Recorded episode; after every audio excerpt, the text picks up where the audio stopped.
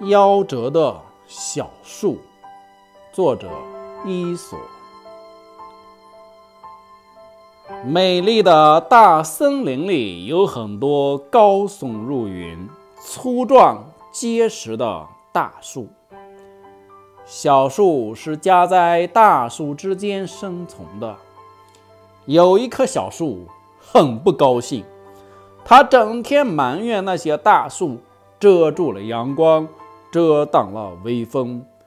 他还恨大树抢走了原本属于他的营养。一天，森林里来了个伐木工人，小树叫住了伐木工人，向他哭诉自己的不幸。好心的伐木工人问小树：“你这么可怜，我能为你做点什么呢？”小树一听，立刻停止了哭泣。他指着周围的大树叫起来：“砍掉它们！就是他们阻止我长大。”伐木工人按照小树的话做了。没多久，大树全部被砍掉。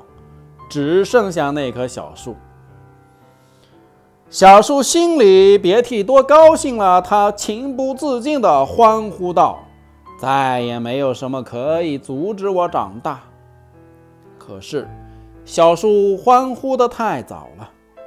在所有的大树都不见了之后，太阳出来了。小树没有大树的遮挡，被晒得浑身焦苦。雨雪冰雹袭来了，小树没有大树的庇护，树枝被折断了。狂轰肆虐的时候，小叔终于被吹倒在地上，死了。